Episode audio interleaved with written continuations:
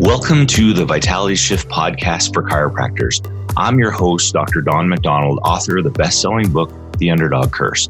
Weekly, we will be interviewing amazing chiropractors from around the world, finding out how they made their vitality shift. If you're a chiropractor that either wants to just move your practice away from treating pain and conditions, or if you just want to stay inspired, this podcast is for you. For more information on past shows, please visit www.drdonmcdonald.com and I hope you enjoy the show. Well, hello, everybody, and welcome to another episode of the Vitality Shift podcast for chiropractors. This is Dr. Don McDonald, your host. And I get to have a returning guest all the way down from New Zealand. I think it's been over two years since he's been on the podcast. Um, so if you want to go back and hear his origin story and how he got into chiropractic, how he got into New Zealand Chiropractic College when it was like really hard because it was at the very beginning and they didn't know what they're doing and he had to push through in the first first class or two, all the way to becoming a PhD student to PhD to now he's working at the, the college doing amazing chiropractic research. Um, and so you can get that story if you listen back to his previous episode. Now, because I haven't talked to him for two years, and normally we've traveled down to New Zealand or Australia usually once a year for the last 10 years. And because of COVID, I haven't been down there for like two years. So I haven't actually got to see him very much. Last time I was in Fiji, but we, I haven't got to see him very much in the last couple of years. So I'm kind of doing this selfishly too, so I can just catch up myself. so, Dr. Kelly Holt, welcome to the podcast again. Yeah, thanks, Don. Good to be back. Yeah, this is good. I it, it's uh, last uh, last time we got to have a couple of beers, um, enjoying the beautiful Fiji sun after a, an amazing seminar, and so um, now we'll have to just do it over Zoom, but and catch up. it would be nice to be down in Fiji, wouldn't it? it would be nice. so, um, first of all, uh, because like we got listeners all over the world, and it's kind of nice to hear how things are going. We, we've heard all these rumors that New Zealand's amazing, has no COVID, and it's all perfect, and and all that kind of stuff. Maybe just give us a, an update of of how you guys are doing in New Zealand currently, and uh, and then we'll kind of take it from there.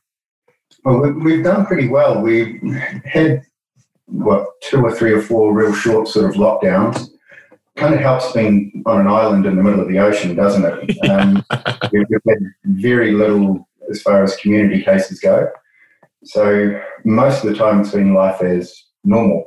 And um, as I was mentioning just a little bit earlier on, uh, the, the country's worried at the moment because we had a visitor from Australia the other day who had COVID. So uh, everyone's worried that we're going to have a lockdown because we had one guy come in who had it uh, right now, we've actually got no cases associated with that, but uh, let's see what happens over the next few days. Yeah. But um, yeah, I, I, don't think it's affected us as much as the rest of the world. It's been pretty good down there. Yeah, and you got to watch out for those German Australians, eh? well, and really, yeah. that's right. Well, that's the only place you can go now, right? You're just basically you just have your little bubble with uh, Australia right now. Australia and the Cook Islands. Ah, oh, so you got three. Yeah, I was actually supposed to be going to Australia with Simon Kelly tomorrow, just for a bit of a boys' weekend. But um, we were going to go to Sydney, and probably two weeks ago, you know, they had one community case, and then two, and then five, and then ten, and they just shut the border to New South Wales the other day. So, so that trip's cancelled. Yeah, and that's the hard thing is even when things start to open up, like even for us, like we're we're kind of opening up a little bit across Canada, and they're talking a little bit about opening up the borders, United States. You're going to have to get your shots across the border for the first little bit, I think.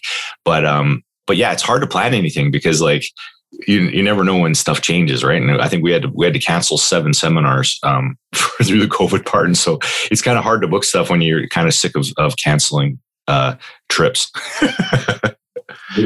all the event organisers that you know put all that time and effort into things, and then the the um, pulled on the name. Yeah, yeah, no, it's uh, it's brutal. So so now you know you're all safe in, in your little on your little island. Um, how about we go back and we just talk a little bit about the school um, and kind of like give us a little bit of some updates about the school first just because again uh, things have been a little bit quiet lately in the world as everything's gone silent and we haven't been to seminars so we haven't heard people speak. And then we'll uh, we'll go back into the research department and talk about some of the cool things you guys have been doing lately. So what's a, what's an update on the school? How's the school doing with all through all this covid? School's going pretty well. We um we basically shifted to online learning within a week. So when the first lockdown happened, it only lasted four weeks or something, but um, we were quite lucky because it happened in the middle of uh, one of our semester breaks. Ah. We had a, a week to get our act together, but um, managed to take the entire program online uh, within a week. And then when it came to all of the practical classes, you know, the lockdown was short enough that we were able to just jam those practical classes in before uh, exam times, so the students could catch up. Um, so, as far as how it's impacted the college, we, we have been pretty lucky. Yeah. Um, yeah, there's not many uh, places around the world that have been as lucky as us. And you know, from an educational perspective, we've we've pretty much been able to go with business as usual. Um, you know, it, it, affects everyone though, way. So we certainly see it with the students. Uh, you know, there's a lot more challenges, a lot of people feeling the stress and strain because even though we haven't had a lot of it in the community, it still has that impact, and, and yeah. you can see, um, know, in the faculty and in, in the students. But um, we've done better than most. Yeah, no, because I, I, know some uh, recent graduates, um, they um, didn't even get enough um, practical hours. Like they they couldn't even actually be into the outpatient clinic, so they end up graduating and they haven't even. Like I think in some of the schools that the, the, the amount of adjusting they teach is pretty little anyway. And then you take away the practical practicing of it too. It would be pretty challenging for a student to come out and miss your whole clinic experience or, and even a lot of their number requirements are a lot lower than New Zealand's, right? Because some of them only need to 200 outpatient experiences and some of them don't even need to be adjusted and then that gets all chopped in half because of covid and stuff so it's uh, it's good the students are still getting that that hands on at new zealand yeah, I think I think we have 500 visits maybe. Yeah. Um, one of the interesting things when we went into that first lockdown, chiropractors couldn't see any patients at all, and uh, you know, everyone was pretty worried. After coming out of it, uh, practices have just been booming, and yeah. you know, it's a college practice. Uh, chiropractors in New Zealand, I think, are busier than ever.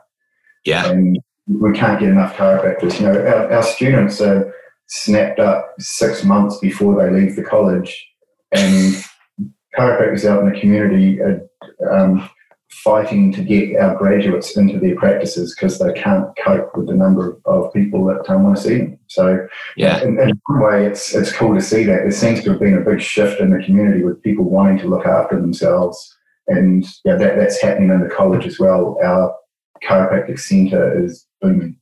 Yeah, well, I found that too. That it's, it's funny. You never know how how much people appreciate chiropractic until it's taken away from them, and when it's taken away from them, they really come back strong, right? So it's kind of it's a little bit of a blessing in disguise because sometimes to get someone to uh, appreciate something or want something more, sometimes you have to take it away for a bit. right. well, that's good. So the, the school's going good, the college is going good, the the students are doing well. Um, let's talk a little bit about the uh, the research center and like I I haven't like I said it's been been about two years, and so I know you guys have been working on quite a few different projects. Uh, you reviewed, I think, you reviewed the um, the last time I think you reviewed the, the study you did with seniors, as far as like um, as far as, as far as balance goes, and then that uh, whatever you call it when they trip and catch themselves. Yeah. Yeah. yeah. Yeah. Like, so they don't wipe out, but they kind of like stutter step and catch themselves. And, uh, and so tell us a little bit of what's been going on since then we have we've been doing a bunch of studies as per usual, um, but we've we've got some cool ones that are coming out at the moment. Um, one of the lines of research that we've been uh, looking at is stroke research. So we've done a couple of trips over to Pakistan, uh, working in a hospital over there, which which was very interesting. Getting over there to, uh, to work in the hospital. Um, I yeah. think on, on, on, the last trip, um, I almost got arrested by some military policemen because I, I, didn't have my passport on me, and, and there was um, one who is amazing managed to convince them that uh, that I wasn't a terrorist, so please let him. And I, I think he might have used his uh, the name of his wife's brother, perhaps, who's a brigadier in the in the army. That that got um, got me out of that little situation.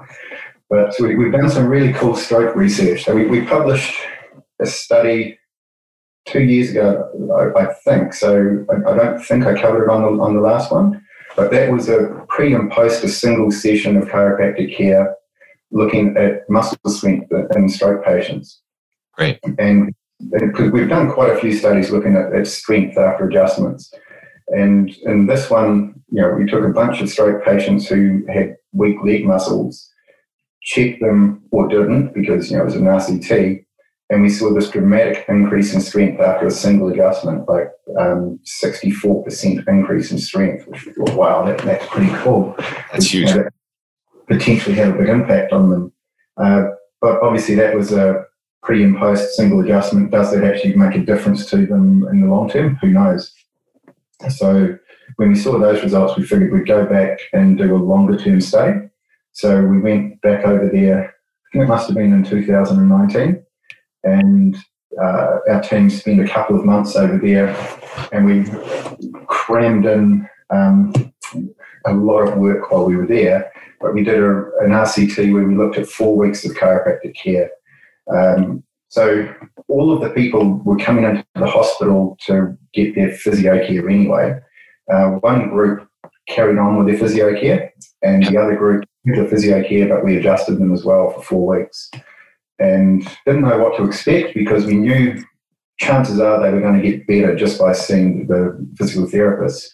And it's pretty hard to show that something uh, gives an improvement on top of an improvement already. The, the stats can go against you with that. So we weren't sure what we were going to see, but when we ran the numbers, you know, we, are looking at motor function. So it's called the Fugl-Meyer assessment, and which is commonly used, sort of gold standard uh, test of motor function. Takes about half an hour to do. It's pretty comprehensive. And what we found was when we adjusted these stroke patients for four weeks, we had a clinically important difference on top of the clinically important difference that we'd already seen just from them receiving physio. So um, we, we were blown away with those results. And you know, when you start talking RCTs that are sort of longer term, that's where you can start having a bit more of an impact on, on public health, perhaps.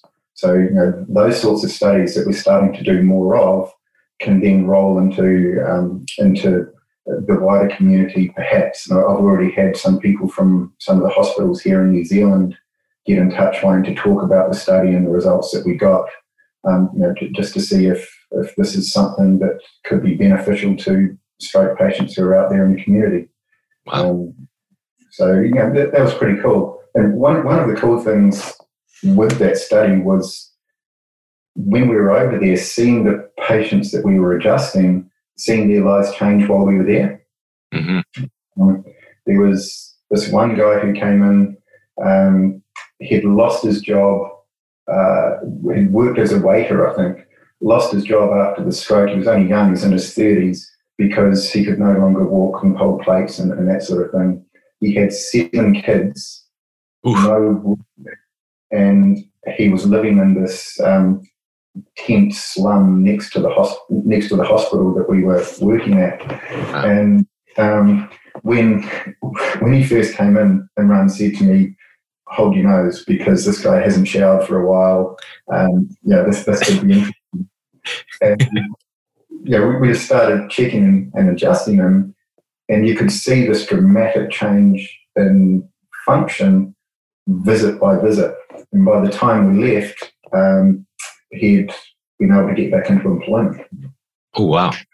He got another job because he'd regained enough muscle function to um, go back to work. And you know, when, when we're doing these studies, we see these things and think, even if we don't get the positive results stats wise, you can just see the difference it makes to these people just by checking and adjusting them. And um, so you know, we had a few stories like that when we were over there, which we thought was pretty cool. Yeah, and that's huge. And like just to change someone's life, especially in those kind of countries where they have, they can be life and death, right? Because they don't have really much social support. So if they, you, you don't have income, no one's helping you. That's it. There's no social support at all. So, um, yeah, they go hungry. Wow. That's crazy. And so, so was that, um, was that, uh, RCT published then? Did that one get published with the stroke? Maybe two or three weeks ago. Ah, so it just so, came out.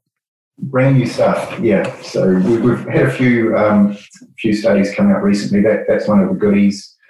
Um, we've had a couple of reviews, uh, an invited review, which is basically all about um, the neurophysiology of subluxations and adjustments.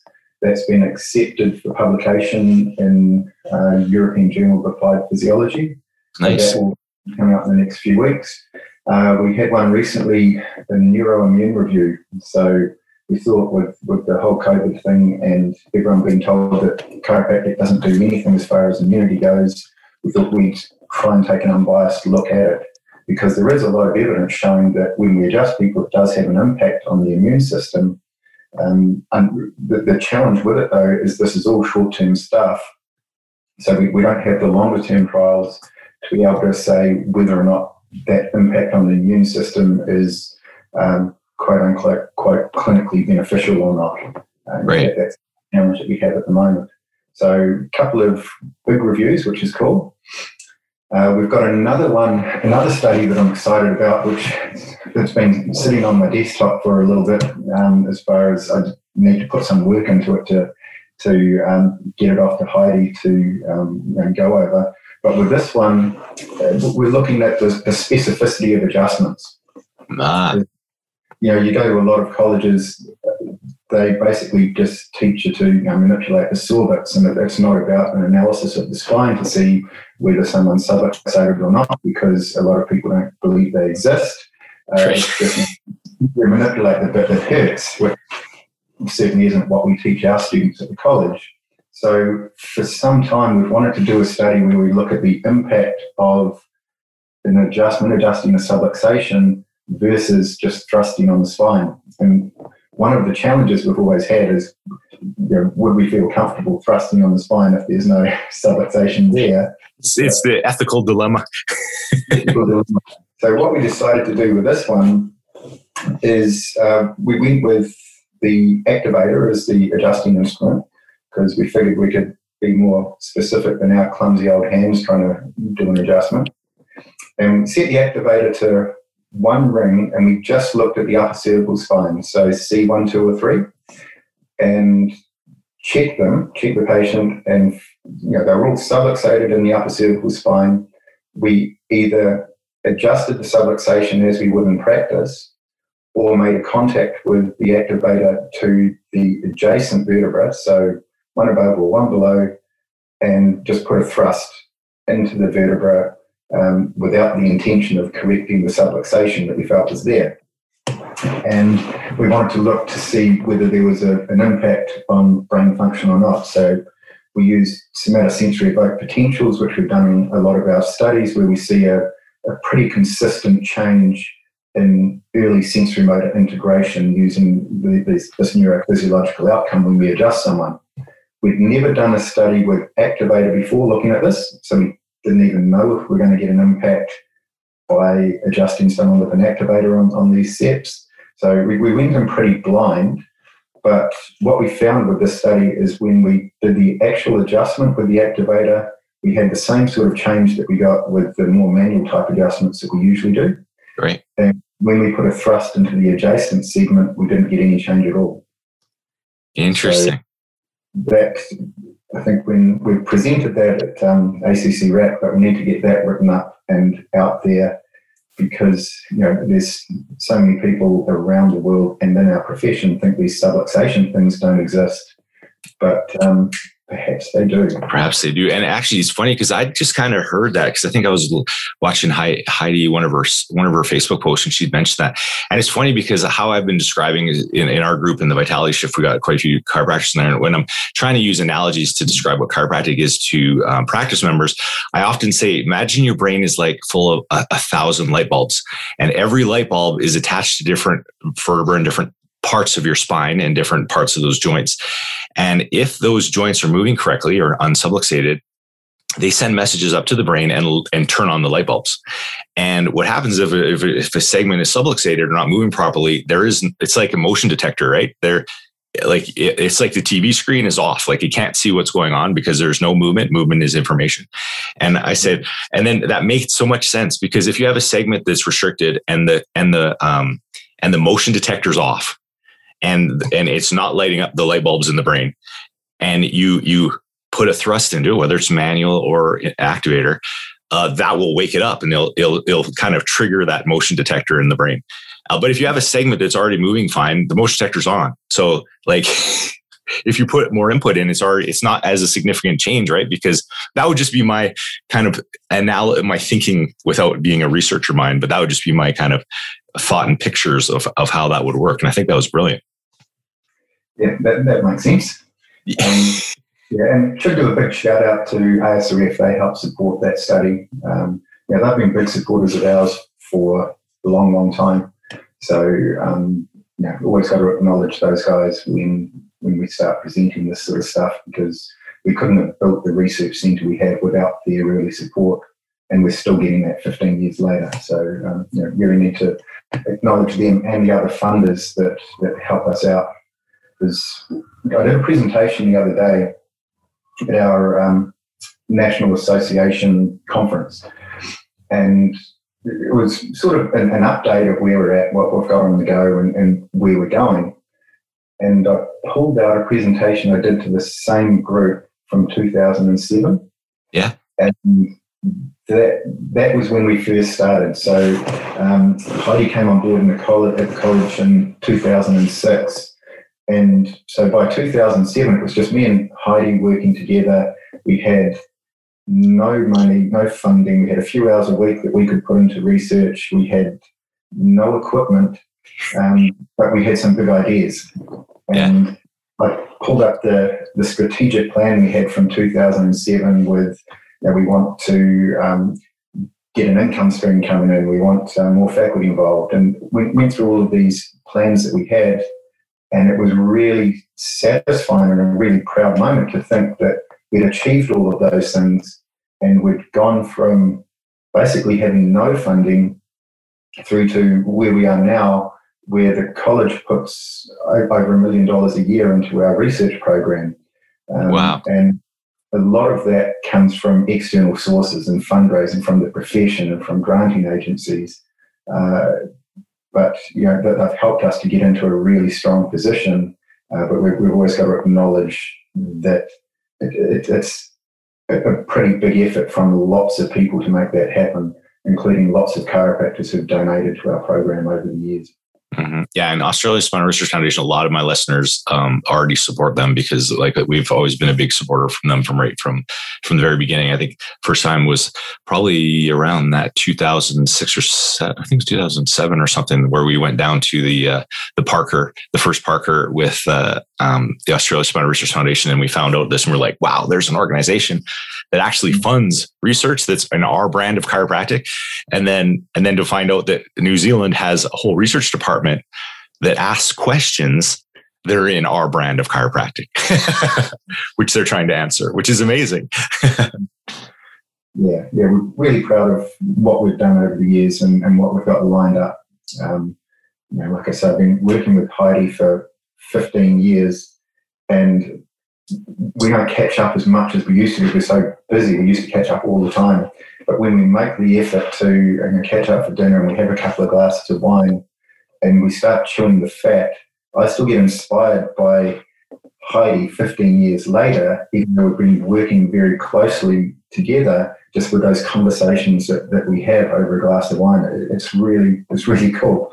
You know, cool to be inspired after all that time and um, be excited about where we're going because we've taken lots of small steps to get where we are now and we've yeah. built the most amazing team around us and we can just see um, this idea that we can start taking some giant leaps moving forward because we've created that base we, have got all of these cool people who have a whole different set of skills that we don't have uh, lots of connections around the world and it's exciting stuff Oh, I know. Well, and and and it's good to get reconnected though, because I think I, I found like just because we traveled so much, we actually physically connected with so many chiropractors.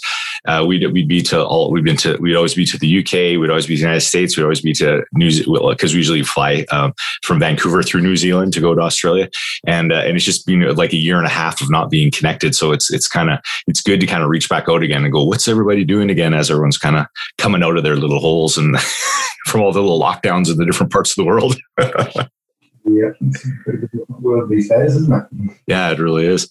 So, do, do, what else is what else? You got any anything else? Do you think that's coming up that's going to be cool? One of the biggies that I'm quite excited about is practice based research. So, mm. um, it's something that I've had in, in, the back of my mind for at least 10 years that I want to get going.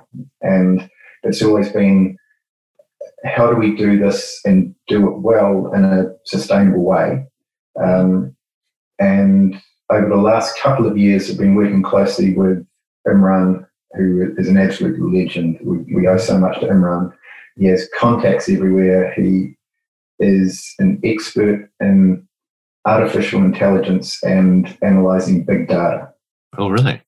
And what we've been working on is how can we collect uh, practice-based data? So how, can we tap into all of those thousands and millions of chiropractic patients who are, are seen around the world and see what actually happens to them with them when they get adjusted? So um, we're, we're going down that track at the moment. We've slowly been putting together um, a plan for how we can make this work, make it sustainable, how we can create the largest practice-based research network in chiropractic, get something really cool out of it, and not just make it for research. Um, the idea here is that we can feed straight back into practices. So if we can collect information from chiropractic patients, what, what do they want from the chiropractor? What are their values? What are their beliefs? What, you know, what do they want out of this? We look at uh, all of the examination findings that the chiropractor has. So what's happening in the spine? What, what's their quality of life like? What's their brain-body communication like? Um, if we can tap into that and collect that data and then see what happens with them as, as they go through their chiropractic journey, that can then inform chiropractors when a similar patient comes on board in the future. So, um, what we're looking at doing is collecting this practice based data and then in real time have it feed back into the, the uh, planning for a care plan uh, for patients. So, we'd look at the patient's values and beliefs, we'd look at the patients that that individual chiropractor has seen previously, what techniques did they use, how often did they see them, and then we can look at similar data from chiropractors around the world and then feed that back into the care plan and basically plot a, a trajectory for an individual patient based on thousands of other patients that have come before them and then track them through care to see if they're following that trajectory or they've um, deviated from it. And if they have, do we need to change that care plan or not? And you know, what I'm getting at here is evidence-based practice. We, we, talk about it often. Should be patients' values and beliefs. It should be individual or the chiropractor's the clinical experience or the experience of the profession, uh, and it should be the best available clinical research evidence. And evidence-based practice traditionally has kind of been hijacked by that clinical evidence side of things, which is just RCTs, and they serve a purpose, but they aren't necessarily, in my mind, the, the best way of finding out what actually happens in a chiropractic practice or any healthcare setting in a real world environment. Where we're lucky with chiropractic is um, we see thousands of patients, millions of patients every day.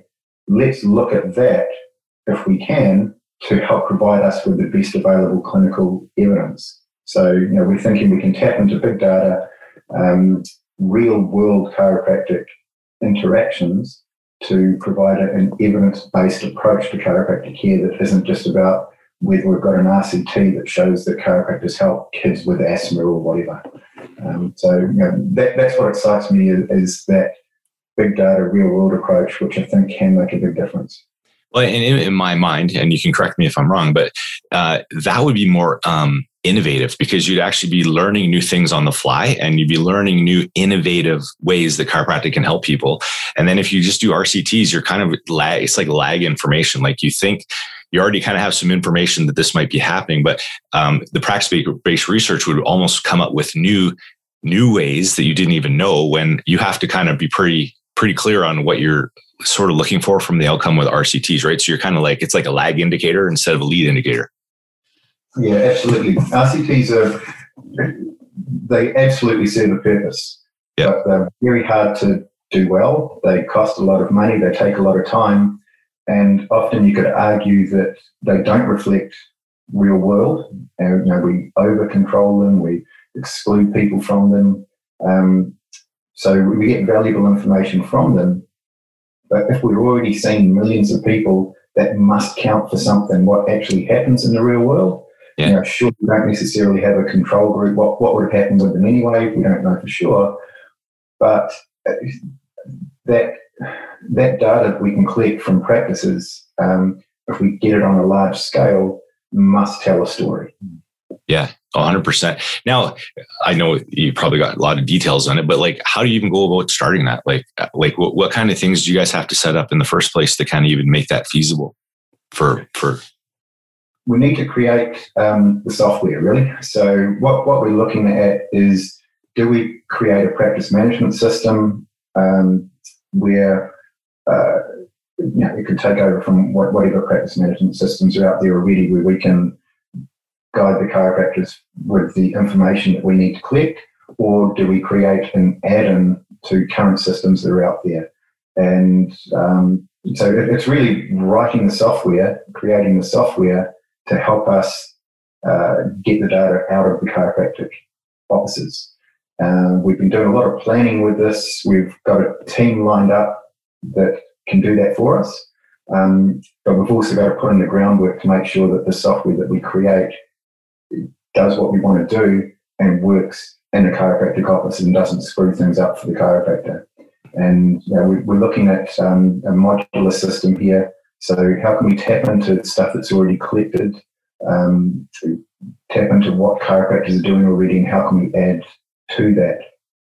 You know, chiropractors already collect lots of valuable information. You, know, you look at David Fletcher's stuff, now, if we can tap into that sort of stuff that, that's already been collected as far as spinal function, heart rate variability, um, if we can work together with what people are doing already and just add add to that, then um, I think we're going to be onto a winner. So we've, we've put about 18 months work into the planning so far, and it's probably a five year project to really get this nailed. But um, we, we're going down the pathway at the moment. We feel like we're on track. Uh, funding's always a, challenge, but we've got a, a, unique funding model that we're working on, um, and hopefully we can just unroll this, create the software, start introducing it into practices, and start collecting that data. Mm-hmm. And I think that would be amazing because if if it if it replaces your billing software already, like, and if a lot of people are paperless anyway, um, you you need to document it. Like for us, we need to document it for our, our, our college or our regulatory boards. And if you could hit it with both, if you could do both things, where you could have all your online stuff, have your notes good, but then also being documenting like because sometimes chiropractors in a way sometimes they feel the things that we are we are required to document for our regulatory boards don't really give us the information that we want to show how chiropractic improves vitality and overall function in the body, right? It's more pain based, right? And if we could kind of do that, you almost get both at the same time where you can, you can still get the stuff you need for your regulatory body, but then you can also have like the, um, the functional or objective findings or, or whatever else with their history and their life history that could kind of go into the AI computer to kind of analyze everything. It's pretty exciting. Um, you know, what we're looking at is utilizing unstructured data as well. So we, we could look at um, natural language processing. It could be the conversation that you're having with, with the patient. We can we can get you know, that's pretty rich sort of thing that we can drag information out of. Um, you could look at X-rays. People that are still taking X-rays, you can throw that into an AI program and drag information out of that. So we, we're trying to have a pretty broad approach of how can we collect as much data as possible that's relevant to this person, their function, their health, wellness, and quality of life, and see what impact chiropractic care has on that and what's the best approach for the chiropractor to have the best impact. And this can go broader than the chiropractic profession as well. Um, you know, as uh, electronic health records become much more available, uh, you know, we can start looking at people who don't and see a chiropractor uh, perhaps. You know, you tap into the Fitbits and all of those sorts of stuff. If you can get access to the data, all of a sudden you can start having control groups of, of, of a sort. Right. Um, you're looking at a group of people who go to see a chiropractor and a group who don't see a chiropractor who are very, very similar, what happens with their health?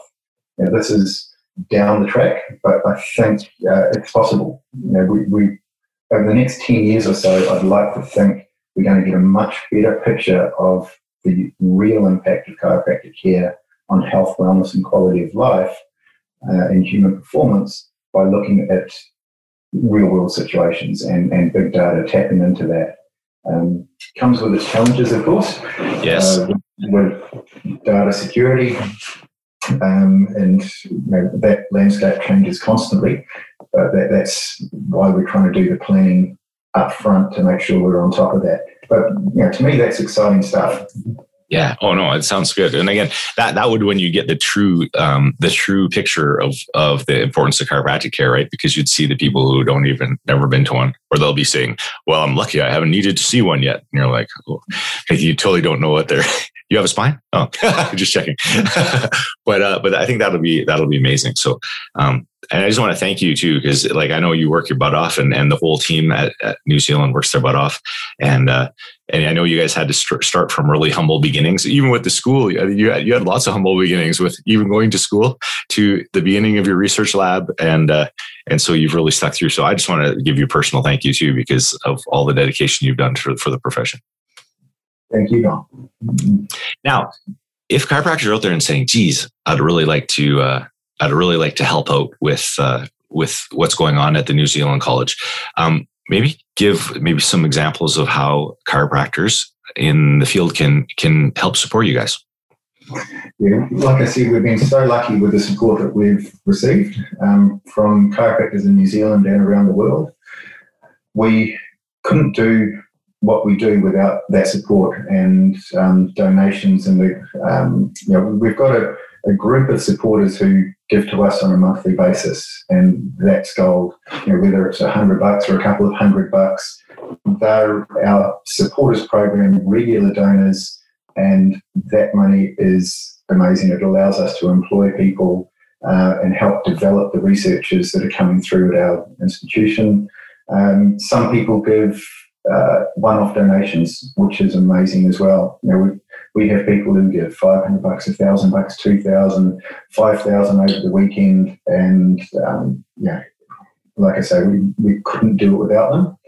Um, so if anyone does want to donate to our research program, they can go to our website. I can't remember what it's called. Just Google us, New Zealand College of Chiropractic Research.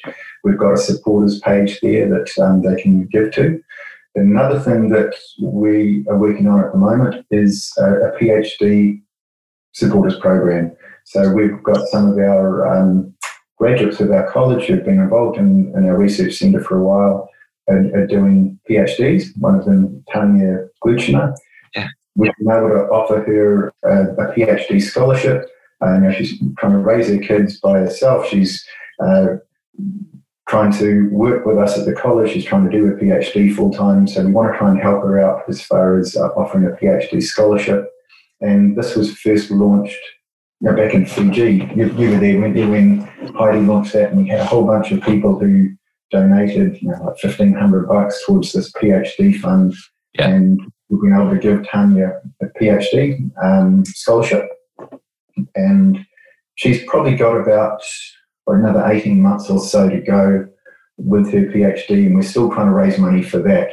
I think we need, I can't remember, have to check another $45,000 or something to, to go into that fund to make sure that we can um, support Tanya over the next 18 months. So if anyone wants to get in behind that, go to our website, supporters page, uh, make a donation, join the supporters program for, for ongoing donations because it absolutely makes a world of difference to us.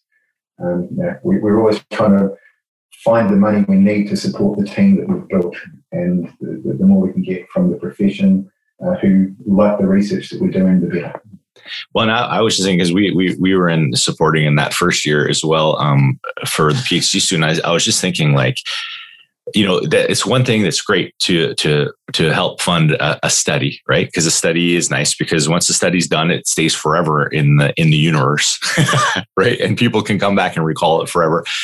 But i but it's even more powerful i think even to help to help create a phd um, somebody who's in research in our brand in chiropractic. Because how many okay this is a question for you. How many chiropractic researchers do you think are in chiropractic in our brand and it'd be a rough estimate but like not a lot you know you can count them on one hand just about can't you that's, yeah not a lot um, and they're doing a little and you like you guys are doing amazing work because you're pumping out lots of information so if you if you if you could if you have four or five and then you all of a sudden go to six like that's a huge percentage improvement to get another another chiropractor into uh, chiropractic research in our brand.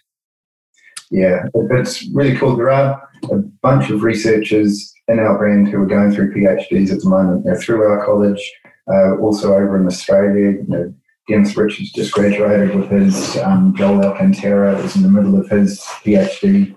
Um, Matt Doyle, um, who's involved over there as well. Yeah our people coming through, Alice Cade, Tanya Glucina, uh, Jenna Duehr, yeah, we, we grow, we're growing it. Um, well, it, by that sounds of that, like within the next like year or two, it might double the amount. Absolutely. Yeah. yeah. That's, that's, awesome. Yeah, it's, that's pretty cool. That's good. So, uh, anybody out there listening, like I totally highly recommend that you just jump on their website, look on the supporters page. Um, I think Heidi sent me a message. She said if you want to donate to the PhD um, to the PhD students, when you do the donation, I guess they have a notes section. You can just put down uh, PhD um, student support, and then they will be able to earmark that to the to that department. Yeah, absolutely. That's great. So, well, it was it was amazing to catch up with you again. I know it's not quite as fun sitting and not sit, sitting on uh, what was that a little bit of heaven. What was that? What was that restaurant bar floating in uh, Fiji? Cloud nine. Cloud nine.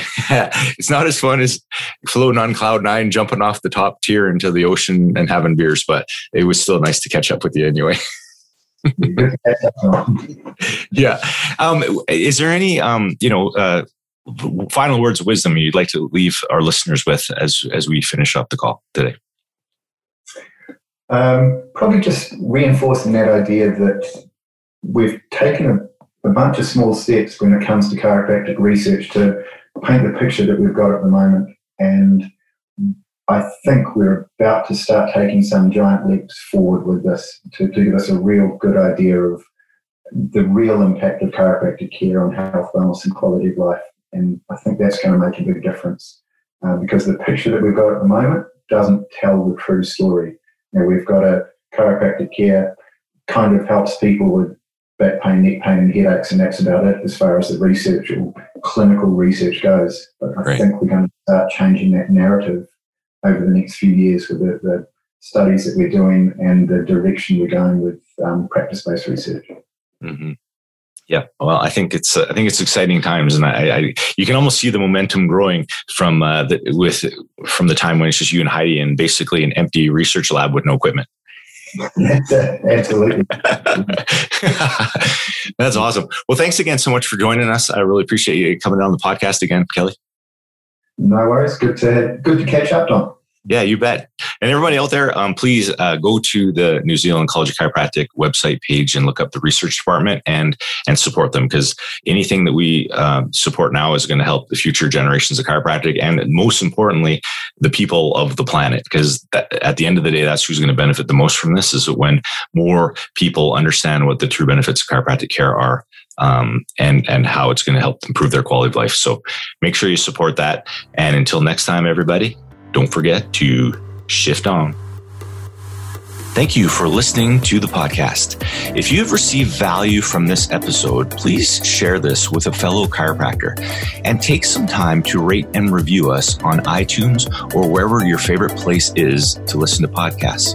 If you're interested in learning more about our programs and events, please visit www.thevitalityshift.com or connect with me on Facebook. I would love to hear from you.